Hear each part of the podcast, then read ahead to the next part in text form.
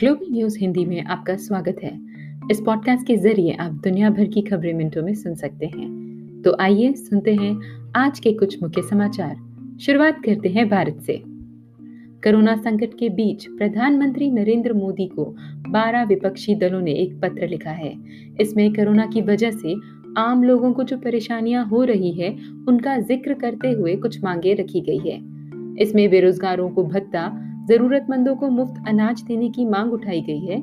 इसके अलावा कोरोना टीके का और सेंट्रल विस्टा प्रोजेक्ट का भी इस पत्र में ज़िक्र है।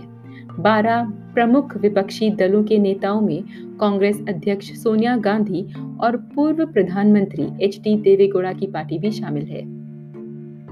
कई राज्य इस समय प्राकृतिक आपदा का भी सामना कर रहे हैं। अभी एक दिन पहले ही उत्तराखंड के देव प्रयाग में बादल फटने की घटना सामने आई थी, और अब नैनीताल से भी ऐसी ही एक आपदा की खबर सामने आई है। नैनीताल के भवाली के निकट बादल फटा है। बादल फटने के कारण पूरे इलाके में तेज बारिश भी हुई है, जिसके कारण पहाड़ी क्षेत्रों का मलबा अल्मोड़ा को जोड़ने वाले नेशनल हाईवे तक पहुँच गया है, जिसके कारण कई रास्ते पूरी तरह बंद हो गए हैं। इसराइल और फिलिस्तीनियों के हथियारबंद इस्लामिक चरमपंथी संगठन हमास के बीच जारी तनाव लगातार बढ़ रहा है। दोनों ही ओर से एक दूसरे पर रॉकेट दागे जा रहे हैं। इस बीच हमास ने दावा किया है कि बुधवार को उसके कई टॉप कमांडर इसराइल के एयर स्ट्राइक में मारे गए हैं। समाचार एजेंसी एएफपी के अनुसार इसमें गाजा सिटी का मिलिट्री चीफ बसम इसा भी शामिल है। इसराइल विरोधी संगठन हमास के कब्जे वाले गाजा से सोमवार से बुधवार के बीच 40 घंटे में 1000 से ज़्यादा रॉकेट दागे गए हैं। इसराइल के आयरन डोम डिफेंस सिस्टम की वजह से अपनी ज़्यादातर आबादी को इन हमलों से बचाया रखा है। चीन सरकार ने मंगलवार को 10 साल की जनगणना के आंकड़े जारी किए हैं। जनगणना का काम पिछले साल ही पूरा हो गया था, लेकिन आंकड़े अब जारी किए गए हैं और वो भी बहुत कम हैं। इन आंकड़ों के हिसाब से देखें तो 2011 से 2020 के बीच चीन की जनसंख्या वृद्धि पाँच दशमलव अड़तालीस प्रतिशत रही है।